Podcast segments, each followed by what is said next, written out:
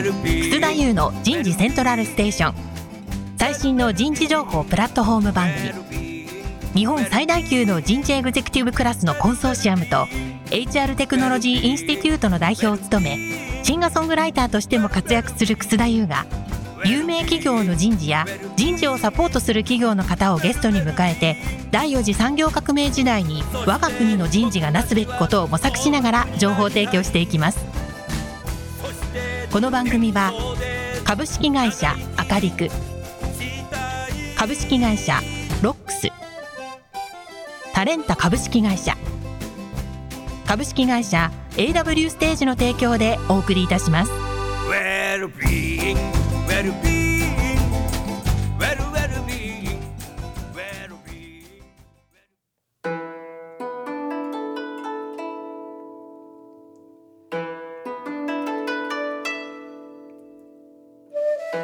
皆様、明けましておめでとうございます。本年2024年も人事セントラルステーションをどうぞよろしくお願いいたします。え本日は新春特別番組ということで、えスポンサー4人の社長にですね、ご出演いただいております。えー早速ですが、4人の皆さんをご紹介していきたいと思います。株式会社アカリク代表取締役山田亮さんです。山田さん本年もどうぞよろしくお願いいたします。はい、よろしくお願いします。続きまして株式会社ロックス代表取締役中島太郎さんです。中島さんどうぞよろしくお願いします。はい、よろしくお願いいたします。えー続きましてタレンタ株式会社代表取締役田中義則さんです。田中さんどうぞよろしくお願いいたします。はい、よろしくお願いします。最後に株式会社 AW ステージ代表取締役田村彩さんです。田村さんどうぞよろしくお願いいたします。よろしくお願いいたします。さあ皆さん明けましておめでとうございまますす。さあまずですね今年2024年皆さんの会社事業の抱負をですね、えーお話しいただきたいなってそんなふうに思います。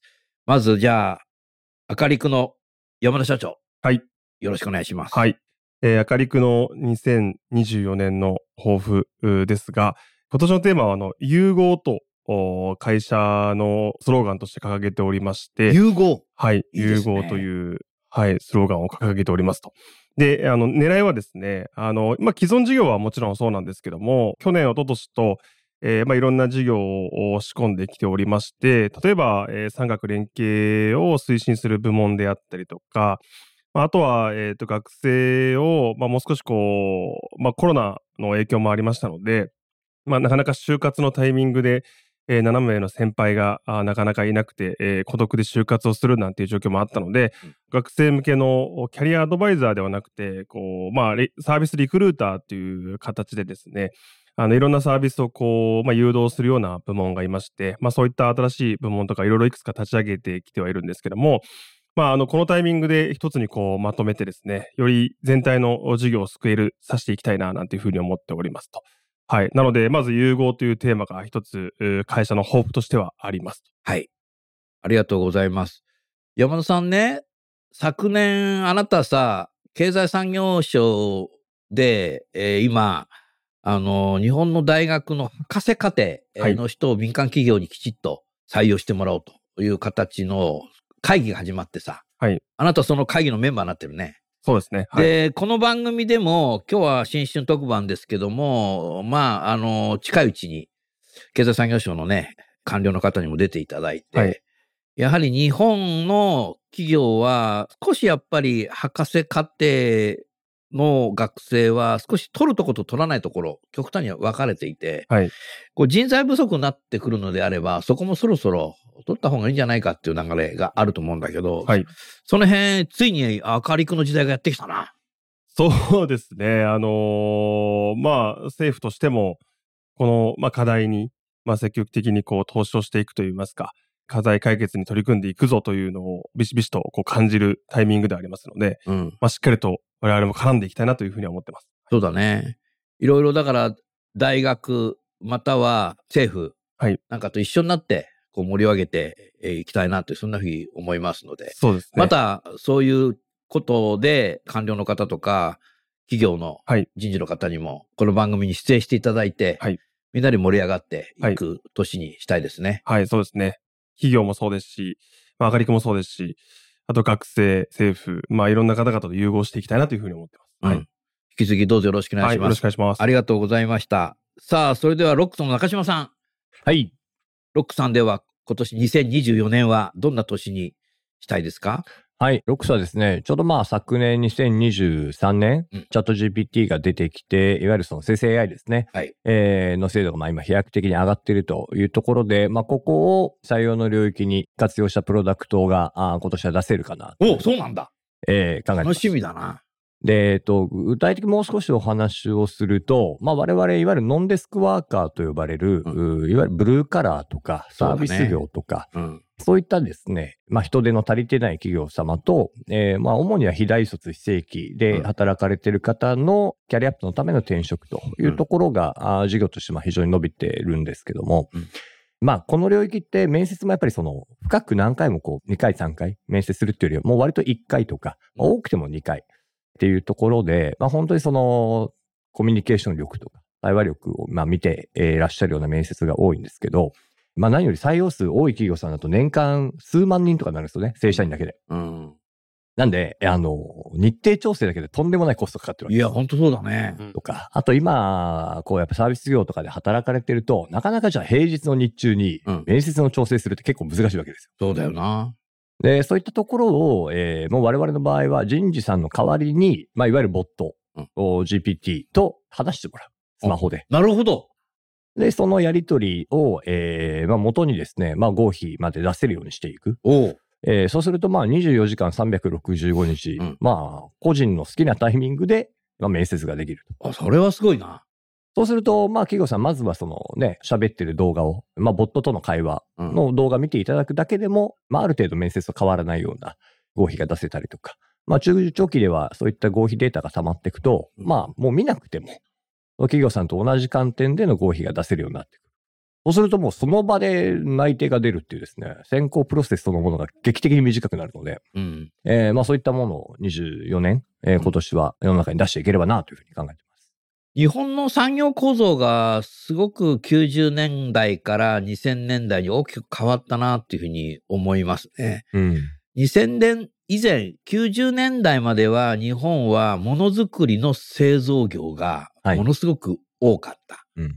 えーまあ、あの、日本は品質いいものを作るということで、海外に輸出するということで、会社がどんどんどんどん大きくなり、まあ、1960年代以前から創業した会社がたくさんありますけども、そういうところがですね、やはり人件費の安い最初は中国あたりに工場を移転するっていう。ことがすごく増えたんですよね。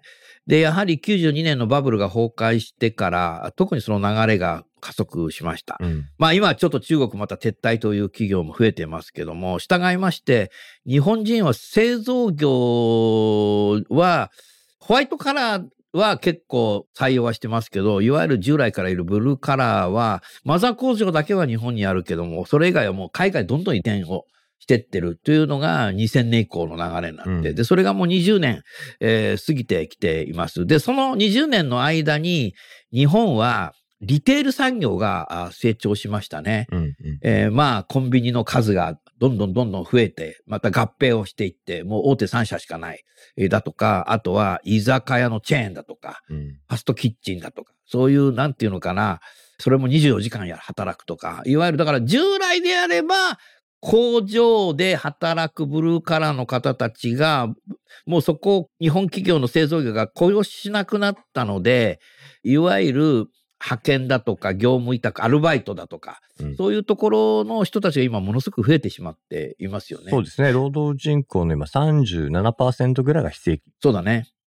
それで、やはり、地方の方に行くと、他社が時給を10円上げるとうちも上げないきゃっていうことで、時給をどんどんどんどん上げることによって、付加価値生産性をあまりリテール企業を上げられなかったっていうのも課題があるんですけど、そういう形になって結構潰れていく会社だとか、人がですね、10円上がるだけでも他の店にこう転職しちゃうっていうのがあって、えー人手不足がすごく起きてしまっているっていうことでですね、この20年間、そういうふうになってるかなと思うんですけども、ただ、そういう方たちも正社員になりたいという方たちがすごくいらっしゃると思う。で日本の大きな課題は、えー夫婦共稼ぎで非正規社員っていうのが今増えちゃってるんですよ。そうすると、昔みたいに男性が大黒柱みたいのがあったんですけど、今もう非正規の大黒柱が2人で、2本立てで大黒柱になっていて、うんいわゆる高学歴の大学を卒業して、大企業に勤めてホワイトカラーで出世していく人の年収と、夫婦共稼ぎで非正規で働いてる人の2人分の収入のよりも全然圧倒的に前者の方が高くなってるっていうのがあるので、大きくやっぱり賃金格差が出ちゃったということですよね。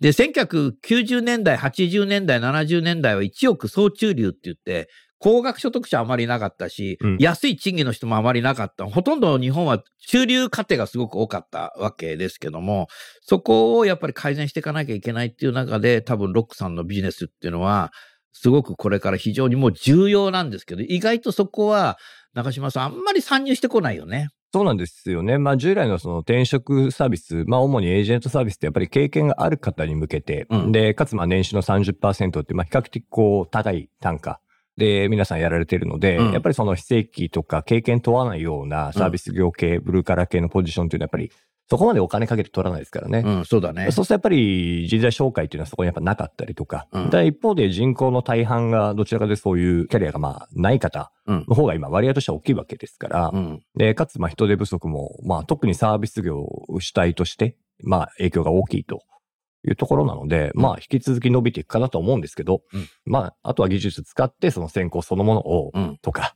ええまあ、いわゆるほとんどの今、若い方パソコン持ってないですからね。パソコン持ってないんだよね。あのスマホだけなんだよねそうなんですよ。スマホ使えるんですけど、じゃあサービス業でパソコン普段使うかっていうと、やっぱそれ、どちらかとホワイトカラーの方だと当たり前だと思うんですけど、うん。まあ皆さん使わない、うん。使えない。うんで、そうすると履歴書作るのさえ大変。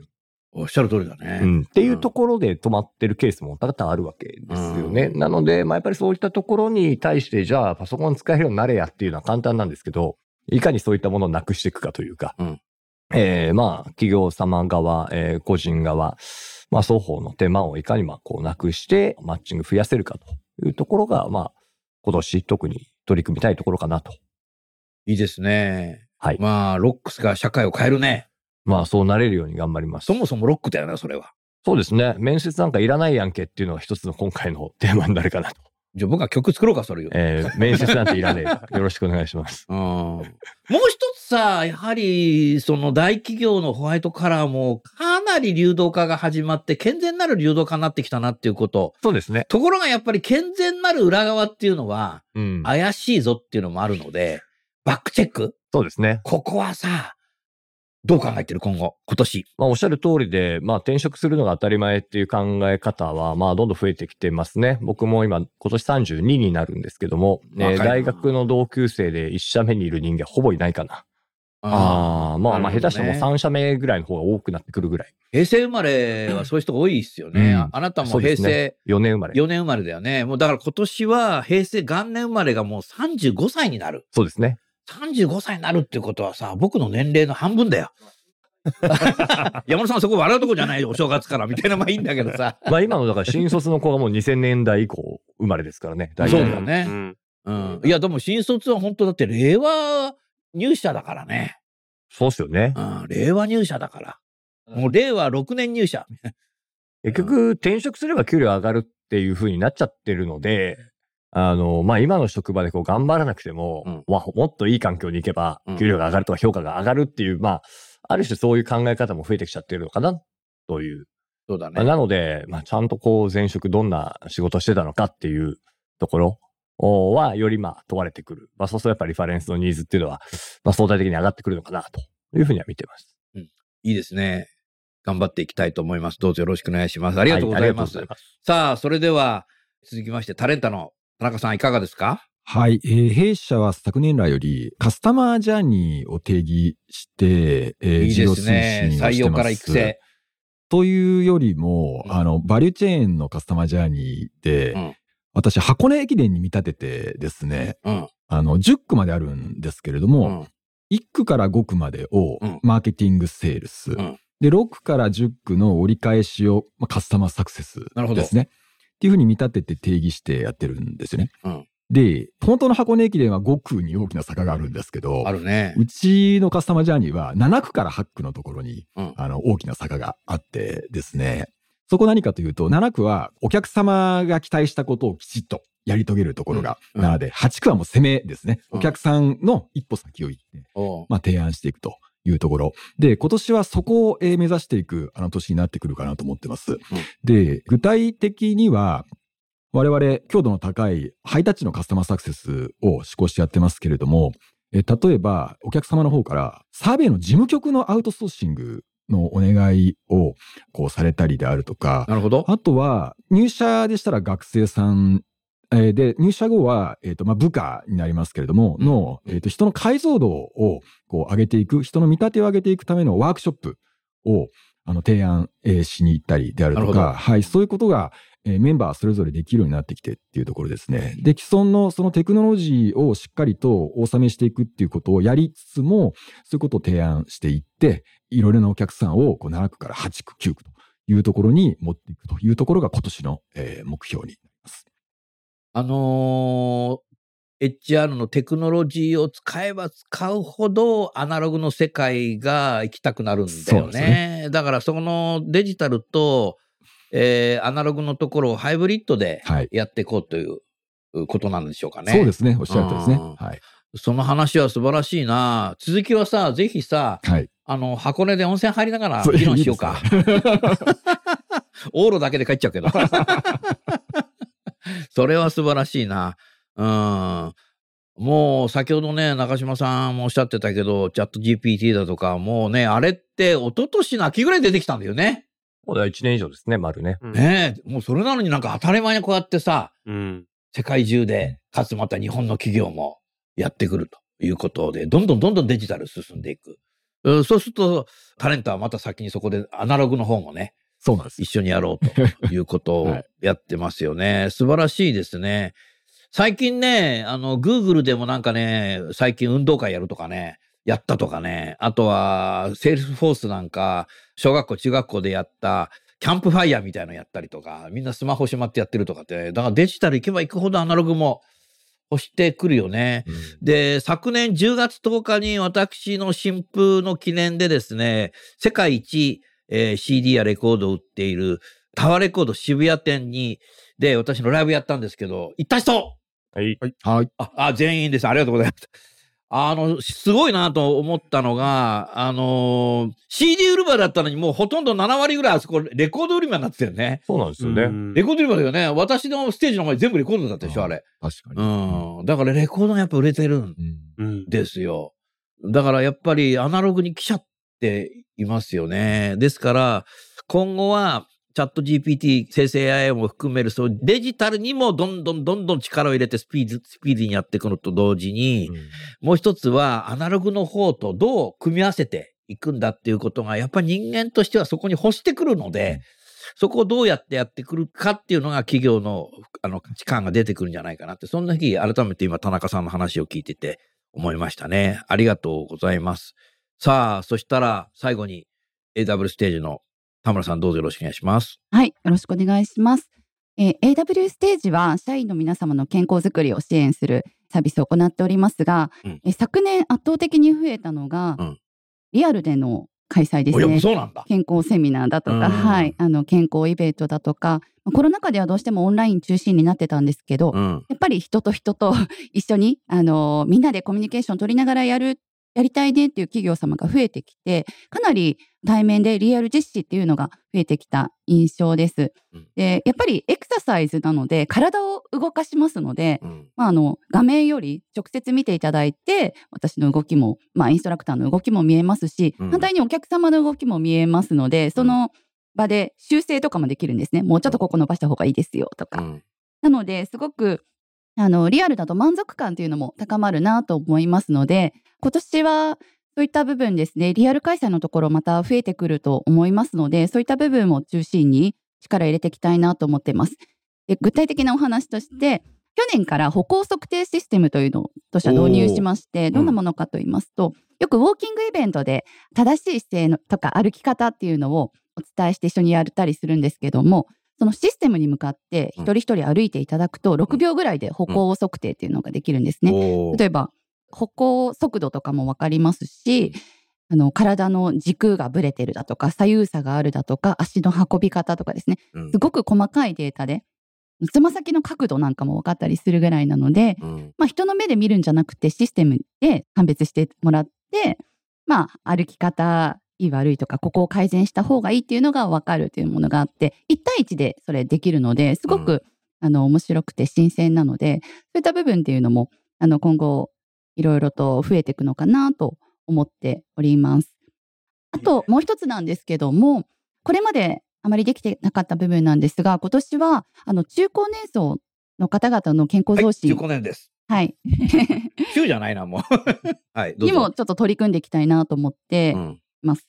で特に定年引き上げとかで企業での高齢化っていうのもますます進んできますので、ね。やっぱ、り4、50代ぐらいからもうそういった健康をよりあの意識した習慣ができるように取り組んでいくためには、そのぐらい早くからやっていくことが大事ですし、もちろん働いている間だけじゃなくって、定年後も元気でいられるようにするためには、早くから、早くからやっていくことが大事ですので、まあ、4、50代、60代を対象としたサービスっていうのも少し力入れていきたいなと思っております。うん、いいね、素晴らしいね。あのー田村さんとこの人事セントラルステーションの番組の収録をしたときに、在宅勤務で仕事している人事の方が、はい。1日64、3歩か、あー64歩しか歩いてなかったっいらっしゃいましたね。ていうのがあって、はいよく考えたら人事もさ、マンツーディスプレイで1日の仕事完結しちゃうことが増えちゃったんだよね。うんテクノロジーの賜物で。はいうんだから昔だとなんか大量の資料を社員に配るためにあのコピー機のとこに行ったり来たり行ったり来たりして結構歩いてたんだけど、うんもう今家、ね、あんまりもう紙もペーパーレスになっちゃってるので、マンツーディスプレイで1日椅子に座ってるだけだと、1日64歩っていうと多分トイレに何回か行くのと、風呂に行って帰ってくるのと、ウーバーイーツが玄関のところに届いたやつを取りに行くって、これしか多分ないんじゃないかなと思ったんだけど、彼もその通りだって。そうですね。はい。だからやっぱりな、歩かないっていうのはまずいよな。だから彼もも最近外に出て1日1万歩歩いてるって言ってたけども。そうですね。はい、そういう意識の高い人はいいんだけど、相変わらずさ、もう在宅勤務やってる人まだ多いわけなので、はい柔軟に働けるどっちでもいいですよってなると、家にいるとみんな歩かなくなっちゃう。うーんとさ、あこれ危ないよね。そうですね。完全にね、70までは現役で働けないと思うんですよ。は僕らも結構歩いてるからね。うんうんあのー昨年ね、中学の同期会みたいなのがあったんですよ。それでね、すげえなと思うんだけども、もう中学の卒業生の中で1割は死んでる。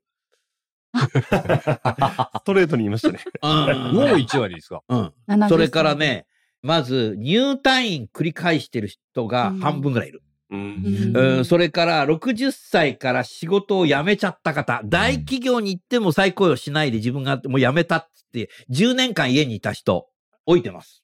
もうよくわからない。うんチャット GPT って何？チャット GPT 自体がわからない。あスマホ持ってないもん。未だにガラケーだもん。うん、だからなんかやっぱね、10年仕事しないって幸せかって思ったけど、俺はね、不幸せだと思うね、それ。うんうんだからやっぱりね、やっぱり仕事を続けて健康でないと、まずい。うんうん、それで、え毎日パチンコしてる人もいた。何かっていうと、奥さんがね、あんた家にいるとうるさいから、お小遣いもらってパチンコに行って。で、全部お金吸っちゃうと公園にいるんだって。えー、ええ 公園にいるんですね。悲しい。勝てるといいんですけどね。勝てるといいんだけども、もう老老眼で勝てないとかしてね。だから、やっぱりさ、同じ中学時代にさ、一緒になってギャーギャー騒いで遊んでて一緒に勉強してたやつが、うん中学卒業以来70歳の時来たやつもいたんだけども、うん本当に現役で働いている僕と、もう老いちゃっている人と、うん。入退院繰り返してるって、これ何なのかなっていうふうに思って、僕があの渋谷のタワーレコードでライブやってるとかって言って、みんな LINE で繋がってんだけど、言ったら、何やってんの？って言われて。俺、お前に何やってんの？って言いたくらだけども、だから、元気で働いてるとさ、何やってんの？って言われるんだけどさ、パラコさんこれどう？あの、生き生きと社会につながってるってことが、きっと大事なような感じしますよね。うんいろんな方と情報を交換して、はい。そうだね。うんだからやっぱりね、田村さんのやってるね、この活動っていうのはすごく重要だと思うよ。あのー僕が追えないのは一緒に会社やってるかもかもしれないね。田村さんとね。そういうことで、じゃあこの後はね、どうも皆さん4人ともありがとうございました。プライベートのね、今年の取り組みに少し考えたいと思うんですけど、その前にダイレクトにね、えー皆さん何歳まで仕事を現役でやりたいのか少しここで突然ですが聞いてみたいと思います。えー山田さんは何歳まで仕事したいの？いやー、ちょっと全然考えてなかった。わかるだからね まあ今僕35なんですけど、まあ、ちょっと無難に65とかって言って。本当かよ その後置いちゃうぜ。そうなんだ。早期引退して。まあでも、あの、仕事は好きなので、あの、仕事はライフワークとして入れときたいなというふうには思ってありますあねあ。そうだはいね、ありがとう。中島さんは？年齢もなんか死ぬ間際までやれてたらいいですよね。うんうん、ミック・ジャガー80過ぎて新譜出しましたから。そうだよな。ああみんなもうローリングストーンとか80過ぎてるみんな。異常ですよ。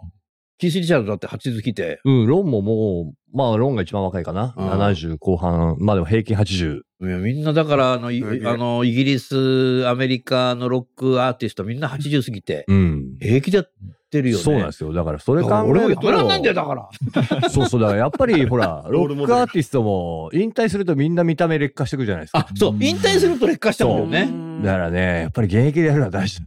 生涯現役ってそういうこと。うん。あれだけ成功してても新譜作る気力があるっていうのはすごいですよね。それ俺に言ってんの。要はあんな一枚に曲入れたなって思いましたけど、ああ、そうか。まあ、でもそうありたいなとはやっぱり昔から思ってるので、まあ何歳っていうのはあれですけど、まあやれることはやり続けたいっていうのはありますね。いやもう仕事辞めたら俺何もなくなっちゃう。この番組、あの、過去の番組聞聞けるから、30年後もこれ聞けるからな。そうですね。答え合わせしました。30年前にこんなこと言ってたよ、中島さん奥。田さんが30年後収録できてるといいんですけど、ね。俺100歳になって、100歳になってて、ねもう友達全身だよ、みたいな。な。楠田100歳祝いをやれるといいですけど。確かもう俺はヨーダだみたいな。そうか、ありがとう。ね田中さんは？私は死ぬまで。えー死ぬまで？はい。え？ーや明日死ぬとどうするの？明日の、それ本望ですよね。仕事。明日死んでもはい死ぬまでだな。そうね。そういうこと、素晴らしいはね。田村さんは？私もあんまり考えてないですけど、ちょっと子育て落ち着いたらもう少し頑張っていきたいなと思うので、まだまだ。そうだよはい。ね。もう子育て終わると次始まるのよ。もう一つが。孫育てが。大変で、うちなんか孫4人いるから。大変ですよ。もう生涯サンタクロースですから、僕は。うん、大変大変。そうですか。ありがとうございます。さあ、それじゃあ、次はプライベートについてね、少し今年2024年、どんな目標を持って取り組むのか聞きたいね。じゃあちょっと純不動で中島さんから行こうか。プライベート？まあもうあんまりプライベートないんじゃないんですよね。仕事がプライベートなの？うん。あんまり見境なく、境界線引かずにやってるので、そうだよな。うん。まあなので、あんまりこう個人の目標。まあでもやっぱりギターは上手くなりたい。ギターが上手くなりたい。じゃあうちのギタリリストの柳生君に習うみたいあれは上手いな。あいですよね。つすげえええな。あれはやっぱ上手いですよ。あいつうまいよなう。ん。うんまあやっぱそれはもう昔から、会社始める前から、ね、思ってることですけど、そうだねまあ、。もうちょっと練習したいですね。時間取ってね。うんっていう、まあどうしようもない、そんな目標しかないです。うんプライベートに関しては。ワークギターバランスだね。ええ、もうちょっとね、バランス上げないといけないですね。ああ、いいですね。じゃあ、来年の2025年になった時に、去年はどうでしたかっていうのは僕は番組で聞きますよ。答え合わせをするように。まあでもあとは、ちょうど会社が今僕11期目、うんえっ、と、大学在学中に始めて10年経ったので、そうだね。まあ次の10年の1年目っていうふうに捉えると、うんまあやっぱり、うんまあ今まではどっちかというとこうね、事業を形にしていくっていうことが、まあメインだったんですけど、うんまあある程度それが形になって、この会社を大きくしていくっていうフェーズなのでそう、だね。まあそういう意味では今までのやり方とかもこういろいろ改めなきゃいけないなとか、まあまさにその、なんですかね、プライベートも含めたうん時間の使い方はやっぱり変えなきゃいけないなっていう漠然としたところはあるので、うん。まあいろいろとそういう試行錯誤を今年はしてみようかなと思います。うん、素晴らしいね。うんじゃあぜひその今年はプライベートについて、はい温泉で語ろもう少しそこに考える余裕を持ちたいですね。う。そうですね。はいはい、ありがとうございます。さあ、じゃあ田中さんは？はい。私も中島さんと同じで、境目がないので、うんえっ、と、いつも困っちゃうんですけれども、だってさ、まあ会社まで走ってくんだからね。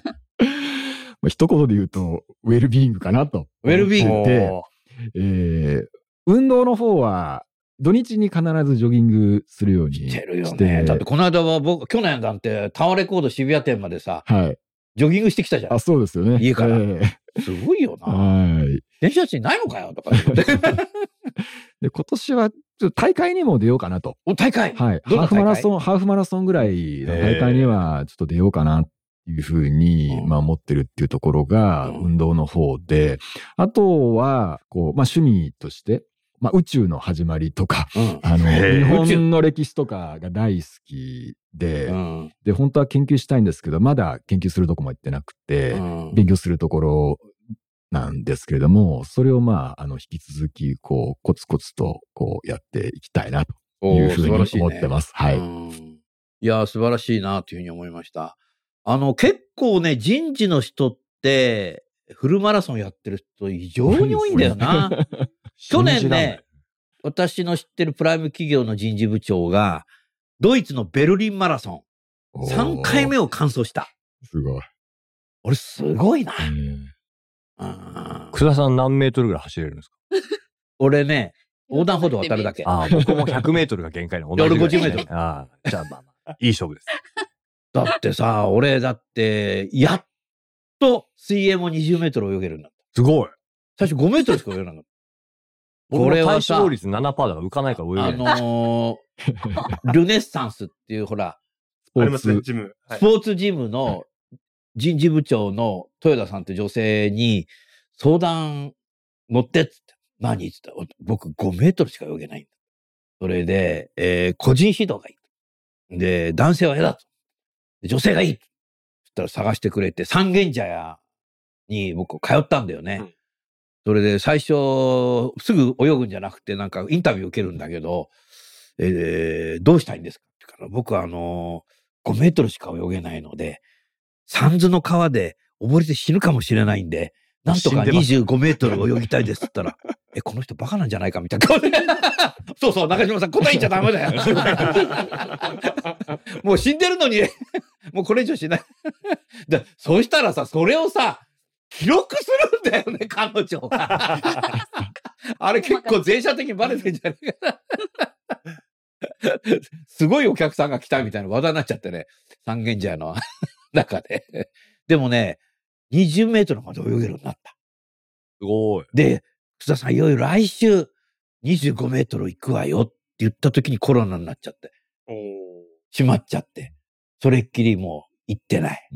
だからまた5メートルになっちゃったから、死ねないんだよ。リベンジですね。はあ、死んじゃったらほんと溺れちゃうんだよ。うん、すごいよね。だからね、走るのは多分横断歩道渡るぐらいだ。中島さんもそうなの？100メートルしか泳げ、うん僕運動全走れないの？くしないですからね。運動できないんだね。大嫌い。大嫌い。うんなるべく歩きたくない。泳ぐのは何メートル泳げるの？うん、多分10メートルぐらいじゃないですか。うんうん、印象。うん。サンズの川で溺れるぞ。そうですね。だから、年齢差考えたらもうどうやっても負けてますね、僕ね。半分以下ですから。はい。やばいなと思いましたけど、多分何もしないと思います。サンズの川で溺れて、溺れたらどうなるんだろうみたいな。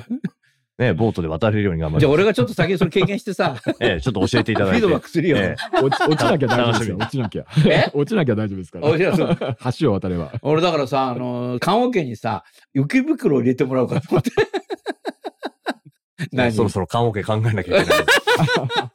まだ早いですよね。正月からなんか縁起の悪い話になってまいりました。じゃあ、田村さんいかがですか？はい。えっと、私も運動の話なんですけど、クラシックバレエをやっておりまして、クラシックばかりやってるよな。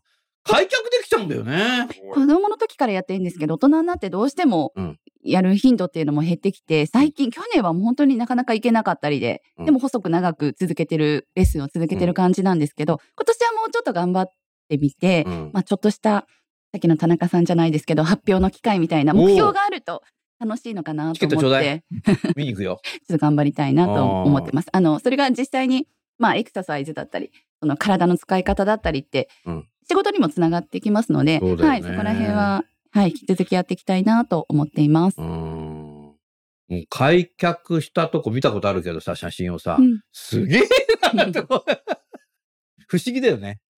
うん。だからやっぱり、あのね、体の柔らかさは、やっぱり維持していけるもんなんだね。そうですね。うんあの、習慣にしていけば。習はい。慣にしていけばね、頑張ってやっていただきたいな、ありがとうございます。山本さんは？えー、会社が、ちょっと人数があの増えてきまして。増えてきてるよね。はい行くたび行くたび増えてるあありがとうございます。ロックスみたいだよな。まあちょっと、ロックさんはまだ伸びてないですけど、はい。で、ちょ移転考えてるんですよ。移転考えてんの？そう、オフィス移転考えてまして。どこに？いや、東新宿とかどう？ここですね、まさに。お待ちしてます。はい。で、僕あの、お酒すごい好きで知っ、てる。はい、ウイスキーとか大好きなんですけど、バまあーに、バーにしちゃえば会社。いや、だから、そうなんですよ。ここ、今、あのロックさんのバーいるじゃないですか。うん。これ見て、ものすごく感化されて。転職する？いや、えー 内定出します。よ内定出してろしくお願いしポジます。ションあんのかな？年明けからで。バックチェックいらないって。ええ、あの、楠田さんにバックチェック書いてもらいます。俺保証人？お願いします。うんい。や、で、まあ、こういうバーちょっといいなって、すごく感化されてて、今、うんはい。なんかまあ、社員も交流深まりますし、うんお客さんも、まあ、お酒通じて、まあ、仲良くなれそうだなと思ってますし、うん。あと意外と、あの、我々がターゲットにした学生が大学院生なので、あの、皆さんも二十歳超えてるっていうのもああ、あるので、そうかそうか。飲めるね。はい、そういうのもあるので、すごくいいなって今思って、それが今豊富になってます。妄想してんだ。もうそうなってます。今年はじゃあぜひ、はい。はい。このレベルで作れたら最高ですけど。んはい。このね、バーの雰囲気を超えるバーは高いよ。いやー、そうですね。普段行く前より全然いいですからね。はいね、聞いてる人わからないですよあね、今ね。リスナーの皆さん、えー今日この番組はですね、東京都新宿区東新宿の駅の前にある、えーロックスさんの8階のオフィスから収録してるんですけど、実はロックスさんのオフィスの中にバーがあります。えー私はカウンターの中でですね、マイクを持ってやってるんですけど、えー出演者4人はですね、カウンターでですね、みんなボトルを前にですね、あ、ボトルじゃないな、これ。お茶、お茶、ペットボトルを 収録をしてます。ここ何人ぐらい入れるの中島さん。20席ぐらいですかね。20席ぐらいあるよね。すごいよ。で、僕のカウンターの中ってこれ冷蔵庫じゃない？冷蔵庫と流しとそうですね。一通りはついてるので、すごいさ、これボトルあるけど、これ何このでかいの？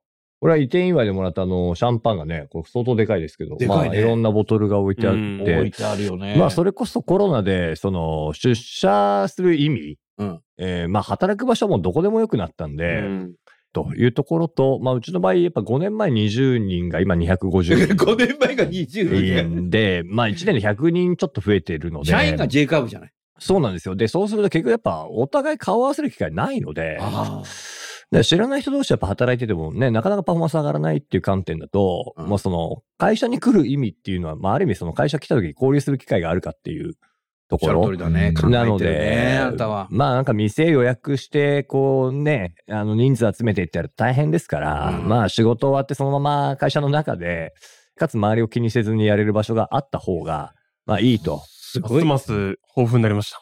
だって、さっきさ、みんな歩いて、ね、入ってきた時に、左側にステージがあったでしょ？うん。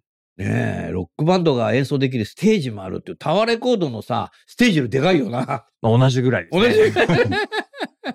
はい。すごいね。まあ、なので、そういう交流機会をを作るのがオフィス。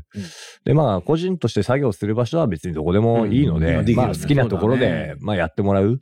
うん。まあ、とはいえ、やっぱ交流、コミュニケーション、関係性深まらないと、やっぱりパフォーマンス上がってこないので、うん。まあ、そのために作ったっていう、まあ、すごく合理性は意外と高い、いい施策だったかなというふうには思います。緊急事態宣言があった時に、オンライン飲み会っていうのがなんか流行って、前日になんか宅配便でね、食べるものとね、飲み物が届いてね、冷蔵庫に入れといてね、え乾杯飲んだわ、みんな、いみんな家からやるんだけど、なんか知らないけどさ、一人でさ、乾杯とかやってるとさ、ちょっと寂しくなるうんところもあったね。でも、オンラインで飲み会できるんだって最初は良かったんだけど、だんだんだんだんなんか虚しいな、みたいな。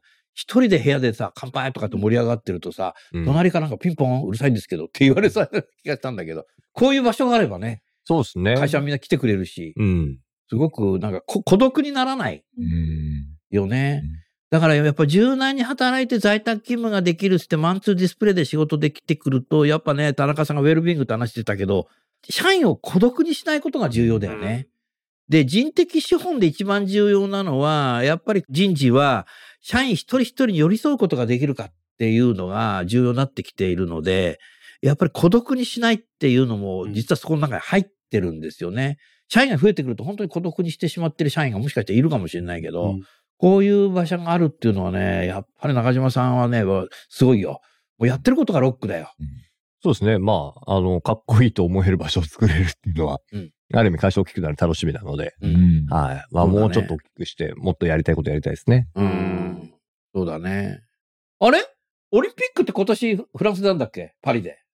なんかこの間終わったと思ったらもうあるんだね。早いですね。早いうね。ん。そうなんだよね。あれ2020年だったからやるのは本当に。でも遅れて日本はやったけど、パリでオリンピックがあるね。中島さん、オリンピック行かないの？あんまり興味ないね、スポーツは。そうですね。うーん、ライブ見に行きたい。あ ライブ見に行きたいそう海ですね外にな。うん。今年はだからエアロスミスがちゃんともう一回ツアーやってくれればいいなっていう。オリンピックはちょっとまあ、はい。やるんだぐらいな感じでしたね、う今。んはい。やっぱり、あのーロックってそもそもはやっぱりイギリスから出てきてるんだよね。そうですね。うん、それでアメリカはアメリカでカントリーとか、うんジャズとか、えまあブラックミュージックあブラックミュージックってあるけど、その、そこからも派生してロックも出てきているっていうのもあるんですけども、いわゆる1961年ぐらいから UK も US もロックバンドがどんどん増えてきて、そのうん世代の人たちがもうそろそろ80代後半になってるの。そうだから毎年誰か亡くなっていくので。そうそうそう。毎年亡くなるのと、あのーもう来日できない人たちになっちゃってるので、まあねこっちから見に行くしかないんだよな。まあ、あとはもうこの円安で呼べないですから。呼べないよ。うんあの、日本のチケット代と彼らのね、ギャラ。やらが見合わないと。まあ、ますます見る機会は減っていくので、うんまあそういう意味では後悔なきをいけるものは言っておこうっていうんこっ。ちから向こう行くと高いんだけどね。高いけどもうそうです。ね、行かないと見れないっていいうねね、のはありますから、まあ最後のロッド・シュワートを、うん。ロトシアとえー来日するから草さんと一緒に行こうっていう、もうラジオ関係ない話になって関係ましたけど話してない。いや、いいんじゃない最後は。ええうんまあそういうこともね、やりつつ。はい。はい。さあ、それではどうもありがとうございました。それでは最後にですね、ご出演いただいた方に、リスナーの皆さんにメッセージを添えていただきたいと思いますが、その前に私の作品を聞きましょ「う。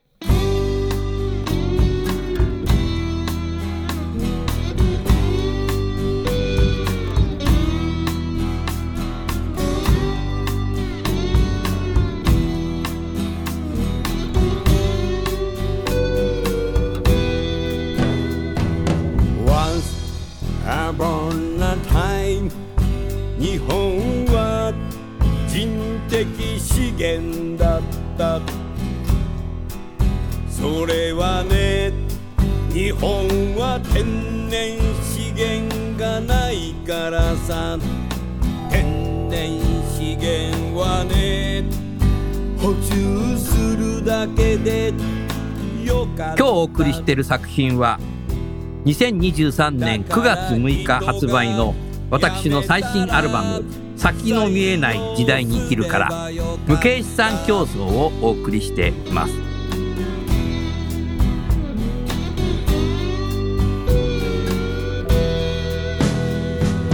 20世紀末に無形資産競争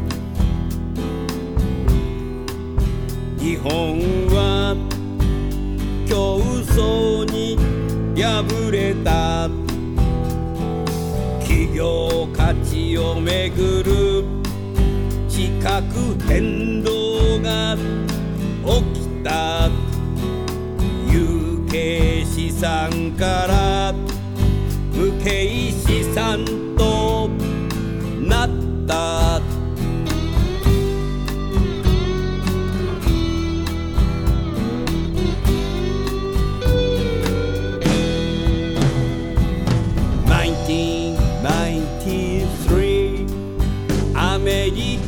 恐ろしい。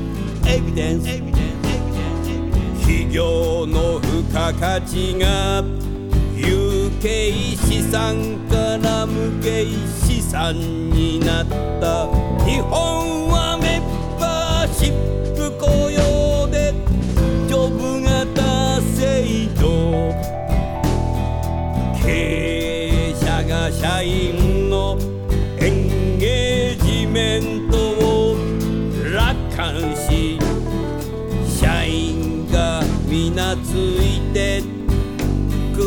と勘違い。社員が離職しても危機感の希薄か。そんな言毛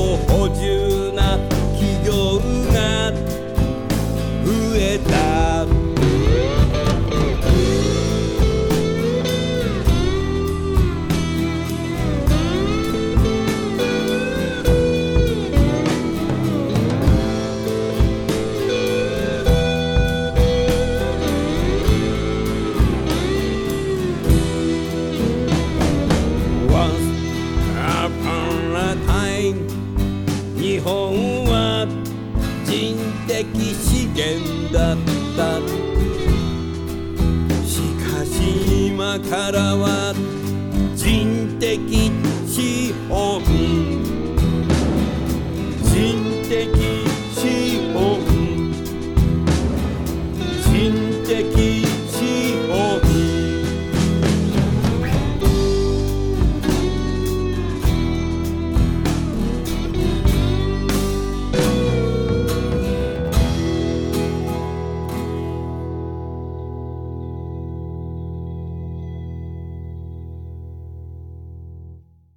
さあ、それでは、そろそろ番組を終わりたいと思いますが、最後にお一人お一人ですね、リスナーの人事の皆さんに一言メッセージを添えて番組を終わりたいなって、そんなふうに思います。えーそれでは先ほどの順番で、まずじゃあ山田さんお願いいたします。はい。改めまして、明けましておめでとうございます。えー2024年も分かりくよろしくお願いいたします。まあ、先ほどあの、楠田先生からもお話ありましたが、我々その博士学生にターゲットを、まあ、ある意味絞ったあのキャリア支援を行っておりまして、あの、博士のパフォーマンスの高さであったり、ポテンシャルの高さっていうところが、まだまだ日本の皆さんにご理解いただけてない部分がありますので、まあ、ぜひそういった優秀な方々を、まあ、皆様の企業にですね、まあ、接点持てる機会を作れていければと思ってますので、今年もよろしくお願いいたします。ありがとうございました。じゃあ続きまして、中島さんお願いします。はい、えー、本年もどうぞよろしくお願いいたします。まあ、ロックスそうですね、採用のサービスというところでいくと、えー、ノンデスクワーカーの採用、まあ、サービス業とかブルーカラ系ですね。っていうところと、リファレンスチェックやってます。で、そうですね、リファレンスの方も今年いろいろとこう、自動で、うんえーかつもっとスピード上げてですね、例えば SNS を調べるとか、えーそういったこともできるようになってきて、えーいます、うんちゃんと調べると、今そういったコンプライアンスのヒット率が上がってくると。うんえー調べれば調べるほど該当率が上がるというところですなるね。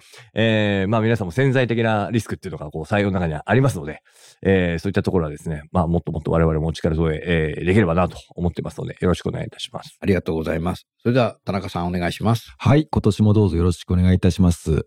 弊社の方では、まあ昨年と同様、海外系の最新動向というところを、えー引き続き積極的にこの番組で配信してい、えー、き続けたいなというふうに思っておりますので、お楽しみにしていただければと思います。ありがとうございます。それでは最後になりました、えー AW ステージ、田村さんよろしくお願いします。はい、本日はありがとうございました。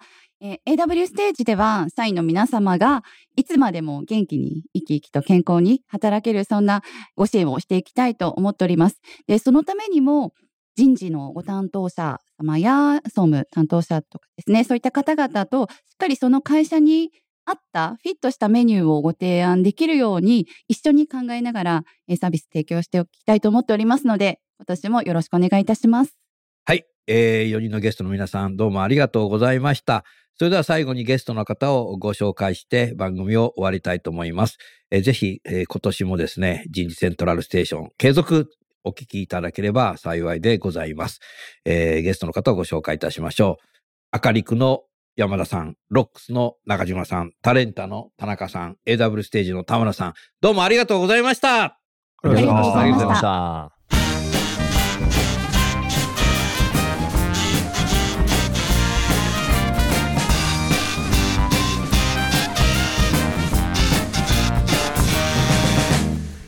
今日の番組はいかがでしたか？楠田優の最新アルバム「先の見えない時代に生きる」の中からインターンシップに行こうとともにお別れです。この番組は理系学生の登録数利用率ナンバーワン大学院生修士博士理系学生ポスドクのための就活サイトアカリクを運用する株式会社アカリク前職での評価とコンプライアンスチェックでキャリア採用の失敗を未然に防ぐバックチェックを提供する株式会社ロックス。ワークハッピーな世の中を作るをミッションとし世界の HR テクノロジーを日本市場に展開するタレンタ株式会社。職場でできるストレッチと質の高いウォーキングを提供する健康経営サポート企業の株式会社 AW ステージの提供でお送りいたしました。それでは次回もお楽しみに。インターンシップに行こう時間を見つけて僕のやりたい仕事が